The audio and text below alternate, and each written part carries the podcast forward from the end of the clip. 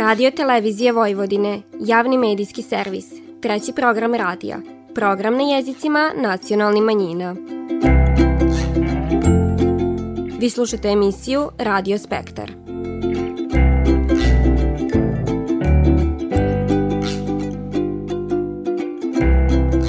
Dobar dan poštivani slušaoci, vi pratite program na bunjevačkom jeziku. Iz pokrenjskog budžeta i ove godine izdvojeno ukupno 490 miliona dinara za medije na jezicima nacionalnih manjina, a novinskoj izdavačkoj ustanovi Bunjevački informativni centar uručeno je priko 15 miliona dinara, odnosno više od milioni 200 hiljada dinara na misečnom nivou za izdavanje novina na bunjevačkom jeziku. Više o tom poslušajte na početku ovo nedeljne emisije, a posle tog vas vodimo najprije u Subaticu, a potom i u Sombor, gdje su bunjevci svečano obiložili svoj nacionalni praznik, Dan velikog prela.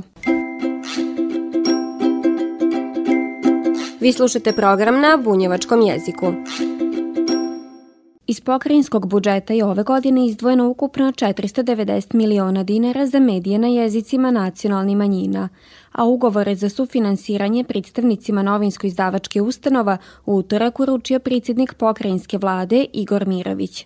On je kazao kako je Vojvodina primer zajedništva i saradnje pokrajinskih institucija i izdavača na manjinskim jezicima, te je dodao kako je ovaj model direktnog subvencionisanja jedinstven, ne samo u regionalnim, već i u evropskim okvirima. Na to treba da budemo ponosni, to treba da bude mera koja predstavlja samu suštinu bića Vojvodine i čitave naše zemlje, mera koja zapravo govori o najvažnijem stubu na kojem počiva naše društvo, to je zajedništvo, međusobno razumevanje, međusobno prožimanje, iskrenost u odnosima, a ne kalkulantska i neka parapolitička priča, već puna iskrenost kada je reč o odnosu većinskog srpskog naroda, manjinskih zajednica i svih elemenata koji treba da doprinesu toj iskrenosti, zajedništvu, međusobnom prožimanju i uvažavanju. Novinsko-izdavačkoj ustanovi Bunjevački informativni centar uručeno je priko 15 miliona dinara, odnosno više od milioni 200 hiljada dinara na misečnom nivou za izdavanje novina na bunjevačkom jeziku. Ova podrška tu šta znači za funkcionisanje Bunjevačkog informativnog centra, objašnjava direktor ove ustanove Boris Bajić. Mesečni iznos za dobijanje za bunjevačke novine je 998.000 i dičri list na držak je 275.000 mesečno to dođe ovaj, godišnje 15 miliona i 280 hiljada je za predviđeno za ovu godinu. Trošite se na, ovaj, kažem, i poboljšanje rada i uslova rada, a i pošto su troškovi otišli, to će ovaj, uticati dosta da držimo korak sa svim, da ne, ne gubimo na kvalitetu, pogotovo što tiče štampe, da zadržimo taj nivo koji smo do sada imali i još da ga uspemo unaprediti pošto Bunjevački informativni centar dobija sredstva za bunjevačke novine i bunjevač, to je za, znači tandrčak, to je za štampane medije. E, mi naravno očekujemo dalje podršku od nacionalnog saveta što se tiče onoga elektronskog dela, da, će, da ćemo nastaviti saradnju, da svi znamo da je elektronski sistem danas, bez toga se ne može, tako da se nadamo sve u jednoj ukupnoj dobroj saradnji koji prethodni godina ugovori su uručeni za sufinansiranje 22 lista na jezicima nacionalnih manjina koji izdaje devet izdavačkih kuća. Mađarso, Hetnap, Hlas ljudu, Libertatea, Ruske slovo, Hrvatska riječ, Ridne slovo, Makedonski informativni centar i Bunjevački informativni centar. Godine su mnoge prošle, sad čudno nas vrime gazi. Na ditinstvo što me sića, sve nestaje, sve prolazi.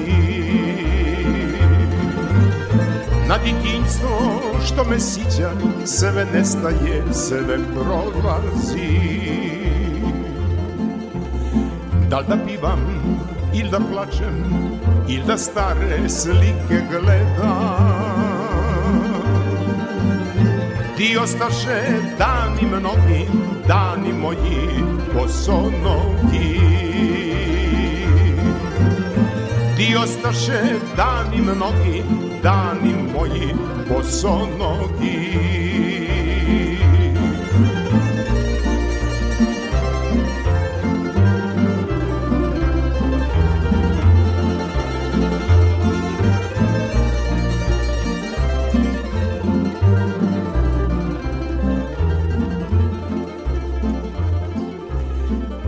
bosonogi. je da red sresti one divne ljude Što su znale svakog jutra ptice pismom da ih bude Što su znale svakog jutra ptice pismom da ih bude Ni slavuji nisu više kao što su nekad bili. I oni su sa salaša druge neke gnjizdo svili.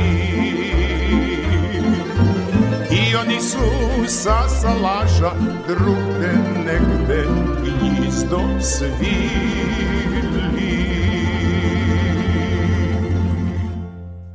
s namirom da svojim varošćanima pokažu svu lipotu jednog običaja. Davne 1876. godine, na Marin 2. februara, bunjevački prvaci organizovali su veliko prelo. Prvo javno prelo. Ovaj datum bunjevačka zajednica danas slavi koji je jedan od svoje četiri nacionalna praznika, a ovogodišnji dan velikog prela prošao je u znaku 20 godina postojanja i rada Nacionalnog savita bunjevačke nacionalne manjine. Gosti, zvanice i domaćini okupili su se na Marin da proslave ne samo prelo, već i činjenicu da su danas bunjevci pripoznati zahvaljujući radu Nacionalnog savita. Potvrđiva to i zaslanik predsjednika Srbije Milorad Veljović i predsjednica Savita Suzana Kojundžić-Ostojić. Srbija poštuje svaku nacionalnu manjinu i drago nam je da i bunjevci su danas imaju status nacionalne manjine i ono što je najbitnije, Srbija želi da je svako bude prijatelj, bez obzira na nacionalnu pripadnost, veroispovest. A bunjevci su narod koji poštuje svoju tradiciju, koji poštuju svoju državu Srbiju i Srbija će sigurno odužiti na jedan adekvatan način. Srbija mora biti primer i ona jeste primer, a danas je i Subotica pravi primer tih ljudskih prava i poštovanja nacionalnih manjina i svega onog što je bitno. Kad se pogleda šta smo uradili za bunjevačku zajednicu, mislim da, da smo svi zajedno uradili jako puno. Počevši od tog da smo krenili od jedne velike nule, pa do evo ove večeri koja je puna i sala naravno u njoj, puno ljudi koji su prije svega dali svoj doprinos da bi ovo večera sve izgledalo ovako kako jeste, od bunjevačkih medija, jezika, bunjevačkog jezika, pa njega isto u školama, svih naših običaja. Početku mnogi ljudi su se pitali a ko su ti bunjevci. Ja danas sigurno mogu kazati od severa pa do juga Srbije da svi znaju i ne samo tamo nego mnogo šire.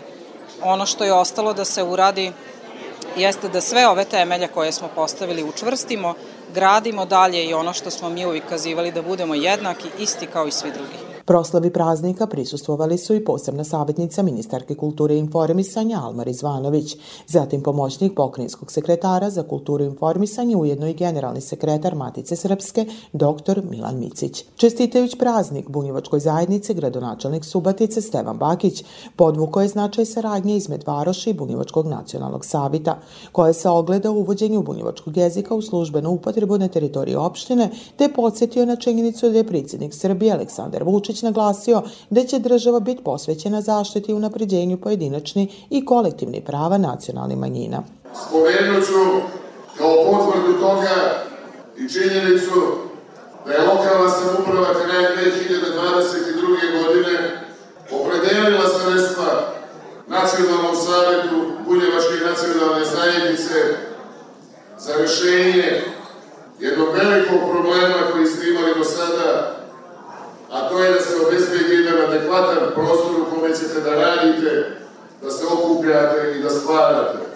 Naime, krajem 2022. godine je lokalna samouprava dodelila 4 miliona dinara Nacionalnom savjetu Bunjevačke nacionalne zajednice za kupovinu Bunjevačke kuće i želja mi je da se što pre vidimo tamo Nigujući tradiciju održavanja prela, upaljena je Marinska svića i gosti su se pomolili s velečasnim Nebojšom Stipićom. Veče je nastavljeno kulturno-umetničkim programom koje je upotpunila dramska grupa izvođenjem igrokaza pod nazivom Prelo, podsjećajući tako goste na suštinu ovog običaja, čiji su sastavni dilovi pisma, igra i druženja. Igrokaz su izveli članovi Kulturno-umetničkog društva Aleksandrovo, Udruženja građana Bunjevačka vila i Kulturno-umetničkog društva Železničara Bratstva, a njevo pripravljanje pomogla je Ustanova kulture, Centar za kulturu Bunjevaca, dok je muzički dio igrokaza upotpunio tamburaški orkestar Rujna Zora, koji je bio zadužen i za dobar štimung cile večeri. Najpoznatija preljska pisma nagovistila je i promenadu divojaka koje su se ove godine prijavile za konkurs za izbor najljepše prelje. Za izbor najljepše prelje imenovan je žiri koji je izbrojio glasove,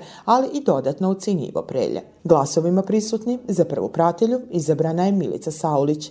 Titulu druge pratilje ponela je Martina Vojnić-Hajduk, dok je za najljepšu prelju Dana Velikog prela 2023. godine izabrana Sara Švraka. Zaista mi je velika čast što sam izabrana za najlepšu prelju i stvarno ovo nisam očekivala i veoma mi je drago i osjećam se prelepo i ispunjeno. Koliko je prelo važno za bunjevačku zajednicu svidoče i preljske pisme inspirisane ovim običajom. Na konkurs za izbor najljepše preljske pisme ove godine pristiglo je četiri. Po mišljenju žirija, kog su činile Jadranka Tikvicki, Vesna Biljanski i Marina Vojnić, najljepšu preljsko pismo pod nazivom Nek se divani napisala je Alisa Prčić-Vukov. Kad god je bilo, nek se divani, Marinsko prelo pod snigom svog. Sonce vukli, konji su brani, ne znaš je sigra ili je trud. Leprša griva, kopito kasa, atarom srebrni ostavlja trav. Put se zasjaji za talasa, sve dok ribači ne stigneš prav. A tamo nastalu, panaka vrući, krumpirača taman da porumeni. Svudan se miris širi po kući, zalupa srce od blagu meni. Cakli se čaša vrvom puna, rumenog vina zdravicu nudi, zatreperi i prva tambure struna, ote se uzda svima izbudu. Uzdravlje Marinu i Marini, i mojem tetku, i moje strini. Svima na prelu podižem čašu i dobroj pismi i tamburašu. Najljepša prelja nek se ne stidi, i nek zašušti suknja od cvile. Zaigraj kolo da čeljan vidi lipotu naše unjevačke vile. Pa nek se divani, kad god je bilo, marinsko brelo na salašu, pivalo se, igralo, ilo i pilo, dok derali brance po snigu jašu. Ova pisma je nastala e, jako brzo, moram reći. Napisana je za je, u jednoj večeri. A mislim da je to inspiracija iz mog detinstva, pošto sam ja jako, jako volela uh, biti na salašu kod Nane i Baće. I tako da sam tamo i provodila i zime i lita i onda me to jedna zima asocirala na ovo, na ovu pismu. To ja sa ponosom pišem za svoj narod i uvek nađem neku inspiraciju gledam da to bude jeli, preljska pisma, da nađem neki motiv prela. Mada sad je sve teže i teže, pošto su već sve, sve te i ovaj, istrošene reči, ali mislim da, da ću još uvek imati ono, neku motivaciju ili nešto da me drži da pišem i dalje. Da je prelo pripoznato kao važan segment identiteta bunjevaca, svidoče i gosti na prelu. Dolazim već dosta često, pa sviđa mi se druženje. U penziji smo, pa sad imamo vremena malo više da se družimo, eto. Meni su ovi naši običaji, ova naša tradicija, čuvanje kulturne baštine i šta ja znam, sve to ovaj nešto čini posebno nas bunjevce što nas izdvaja, možda je to dosta ali manjina. Prvi put dolazim na ovo i baš mi se jako dopada ovo, bunjačko prilo i jako je predivno i društvo je predivno i sve. Veliko prelo održano prije više od 140 godina u zgradi današnjeg Narodnog pozorišta u Subatici, na Marin, bilo je i prvo javno okupljanje bunjevaca u to vrijeme. U organizaciji Pučke kasine prelo je bilo javni događaj koji je s pažnjom planiran i organizovan, u prvom redu zahvaljujući kasini koja je bila gnjizdo bunjevačkog priporoda. Prateć dešavanja u zajednici stiče se utisak dobrog čuvanja, ali i oživljavanja običaja okupljanja u pokladno vrijeme, a posebno misto svakako ima Dan Velikog prela, prvi u nizu nacionalni praznika Bunjevaca.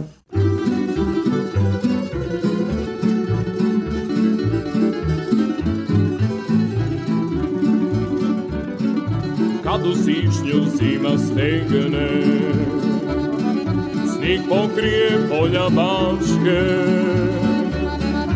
Suboticom svo se čuje Poziv vile bunjevačke. Suboticom se čuje. Poziv vile bunjevačke.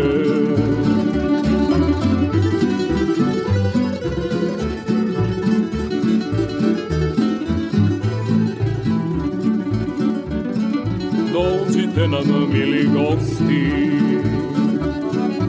Veliko će bit veselje,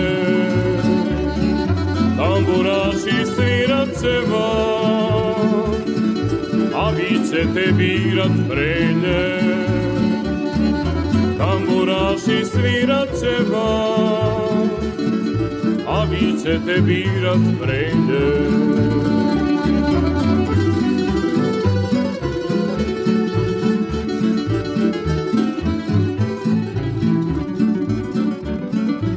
Još kad god su naše balce Barem tako nam divane Tu na prelu bunjevačko Izabrali naše nane Tu na prelu bunjevačko Izabrali naše nane Zato gosti Bog vas dono. Nasmijano nek vam lice To je želja domaćina Starešine subotice To je želja domaćina Starešine subotice Šparajmo struju. Budimo odgovorni. Udruženje građana Bunjevačko kolo iz Sombora održalo je u prošli petak tradicionalno veliko somborsko bunjevačko prelo u svečanoj sali Varoškog hotela. U ime domaćina svečani skup je pozdravio predsjednik Bunjevačkog kola Dejan Parčetić, koji istako da je dan velikog prela poseban datum za sve bunjevce iz Sombora. Zato što Bunjevačko kolo ove godine obeležava 101. godinu prela, to jest balova, kako su to nekad naše stari zvali, u Soboru. To nije mala stvar. Vidjeli ste večeras koliko se puno svita skupilo ovde i to nam je jasni pokazatelj da bunjevačko kolo takođe i ovim današnjim uslovima radi gotovo sa istim intenzitetom i da je negde neka perspektiva ispeđu nas, pošto vidimo da su nam došli i mladi ljudi koji treba danas sutra da vode i bunjevačko kolo i bunjevačko nacionalnu zajednicu na teritoriji grada Sombora. Okupljene su prigodnim ričima pozdravile posebna savjetnica ministarke kulture i informisanja Almar Izvanović, koji zamjenica gradonačelnika Sombora Ljiljana Tica, koje su se osvrnile i na značajan jubilej od 20 godina postojanja Bunjevačkog nacionalnog savita. E, nacionalne zajednice u Republici Srbiji su e, pravo bogatstvo. Primjer kako se mogu očuvati, e, kako se može očuvati identitet uprkos brojnim iskušenjima i mi smo jako ponosni na to. Ministarstvo kulture njeguje multikulturalnost, njeguje interkulturalnost i tu smo da podržimo sve projekte, sve aktivnosti koje idu u tom smjeru. Jako je bitno da naučimo da živimo jedni pored drugih, da se međusobno dopunjujemo, da afirmišemo prave vrijednosti i Bunjevci su e, zaista primjer nacionalne zajednice i nacionalnog savjeta koji na najbolji, najreprezentativniji način njeguje te vrijednosti. Grad Sombor ima izuzetnu saradnju sa mnogim nacionalnim zajednicama, tako e, možemo da se pohvalimo sa veoma dobrom saradnjom sa našim bunjevcima, narodom ovde koji sa nama zajedno živi na ovim prostorima. Večeras slave nacionalni praznik i mi e, smo tu da proslavimo i da podržimo ovaj veliki praznik bunjevaca koji žive godinama sa drugim narodima na prostorima Vojvodine. Pricidnica Bunjevačkog nacionalnog savita Suzana Kojundžić-Ostojić podsjetila je kako je prejela običaj kojeg su bunjevci doneli iz pradomovine, koji se obilužavao porodičnim okvirima da bi pod kraj 19. vika prirasao prvo organizovano okupljanje bunjevaca i prikazivanje široj zajednici ko su bunjevci i šta čini njev identitet. Na početku ili sad već u 23. godini 21. veka ovaj običaj prerastoje u naš nacionalni praznik i sad se okupljamo oko njega i to je nešto što nas, što nas greje, što nas čuva, ali mi ništa što je naše ne, ne čuvamo ljubomorno samo za sebe, nego kako pesma kaže okupljamo prelo sa svim svojim prijateljima sa kojima i živimo zajedno. Bunjevačka kuća je svudan tamo da ima bunjevaca. Ovo je druga po veličini varoši u Srbiji, di nas ima i di se čuvamo i, i gradimo svoj identitet i svoju budućnost. Juče smo u Subotici obilužili prvi, odnosno prvi dio slavlja 20 godina od osnivanja Nacionalnog savita, ode evo drugi dan. I podupiremo se, radimo zajedno, taj zajednički rad je prolazio kroz razne faze, ali evo sad u ovoj ozbiljnoj godini punolitstva malo smo i primašili, ja mislim da smo došli do, do prave zrilosti, prave saradnje kakva, kakva treba da bude. Zavidna, složna, zavidna u smislu da, se, da smo povezani, da radimo zajedno, da se čuvamo zajedno, jer na taj način možemo najviše uraditi za svoju zajednicu. U namjeri da se prikaže bogatstvo sačuvane nošnje iz privatnih zbirki, koji iz fundusa Kulturno-umetničkog društva Ravangrad, divojke, učesnice izbora za najlipšu prelju, prikazali su unikatne svilene nošnje stare i više od 100 godina. Stručni žir je na misto prve pratilje najlipše prelje izabrao Saru Gluhović iz Sombora. Druga je Valentina Vuković iz Gradine, dok je titula ovogodišnje najlipše prelje pripala Milice Parčetić iz Gradine. Pa veoma sam počastvovana pošto je ovo od moje čukumbake iz 1910. godine i već dugo čuvamo sa familijom ovaj, ovu tradiciju i stvarno sam počastvovana, ne znam šta bi rekla stvarno. Gošće prela koje su došle iz Novog Sada, ali iz Švajcarske i Mađarske, podilile su svoje lipe utiske. Posle nekoliko godina ponovo sam u Somboru i zaista sam oduševljena kulturnim blagom koje postoji u ovoj sredini. Šlag na sve to je ovo bunjevačko veče koje je zaista pun pogodak i ja zaista maksimalno uživam. Rođena sam Somborka, ali živim već dugo Švajcarskoj, a i kad god sam ovde koristim priliku da nešto doživim, ono što nisam doživjela dok sam bila ovde, a i da prenesem mojem unuku, mojim unucima. Nakupilo se stvita, davno nije bilo toliko i drago mi je da je i Zvonko tude, najviše sam i zbog Zvonka došla, što ga obožavam, a večeras mi je rekao, kaže, da i moja majka je iz Gare. Tako da, Garkinja sam, pa, mi, pa sam ponosna na njega da je i on U muzičkom dilu programa Somborsko preljsko veče svojim briljantnim nastupom upisao na posebnu stranicu istorije rođeni Somborac Zvonko Bogdan sa svojim tamburašima, čime je svim gostima ostavio ovo Somborsko prelo u lipom sićanju. U Somboru 50 i neke Pamtim dobro ko juče se zbilo. Sankama smo došli sa salaša.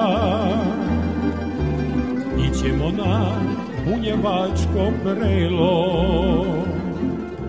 Sankama smo došli sa salaša. Ićemo na bunjevačko prelo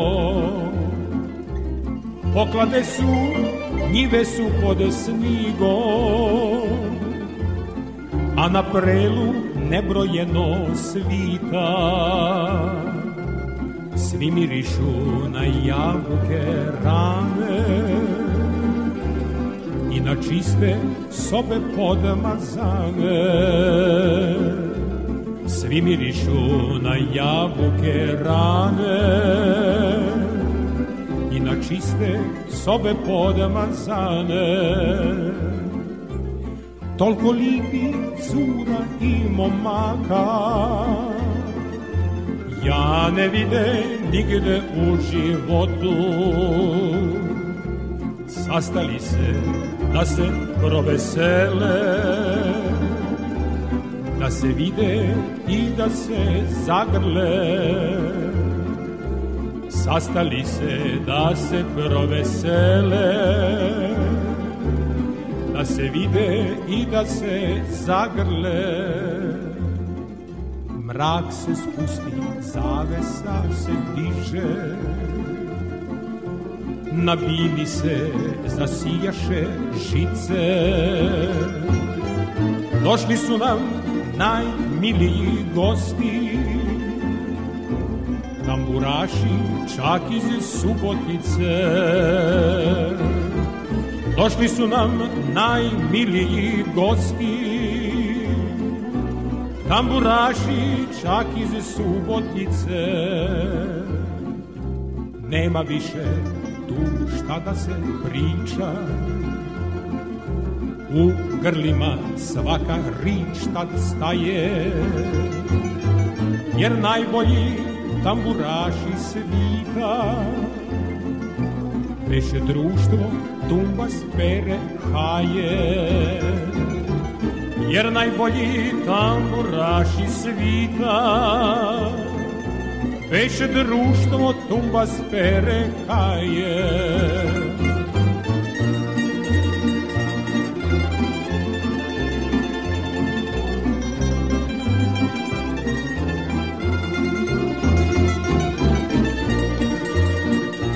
Slušali ste emisiju Radio Spektar. Slušajte nas petkom posle podne od 14 sati i 15 minuta do 14 sati i 45 minuta na radio talasima 100 MHz trećeg programa radija Radio Televizije Vojvodine.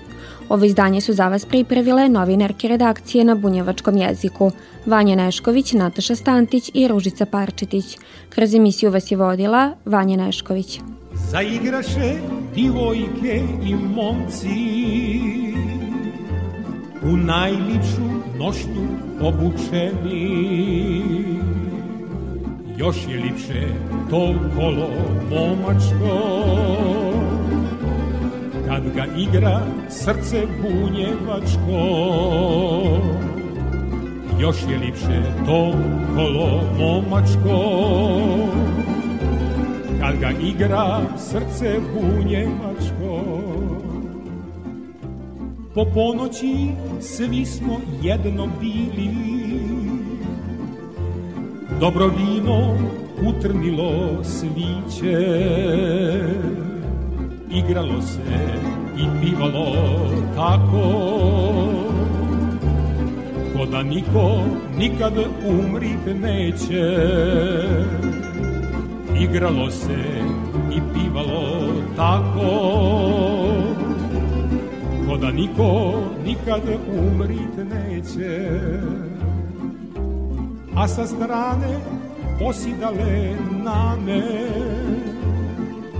glede, paze, broje više puta. Koliko je došlo iz Lemeša iz Bajmoka i Stavan puta koliko je došlo iz Lemeša, iz Bajmoka i Stavan kuta. Zora sviće, njive su pod snigom, a na prelu nebrojeno svita. Svi višu na jabuke rane, i na čiste sobe podmazane. Svi mirišu na jabuke rane i na čiste sobe podmazane. Sve dok bude salaša i bačke, sve dok pisma i tambura traje, najboljega tamburaša svita. Biće ime Tumba Spere Haje, najboljega tamburaša svita. Biće ime Tumba Spere Haje.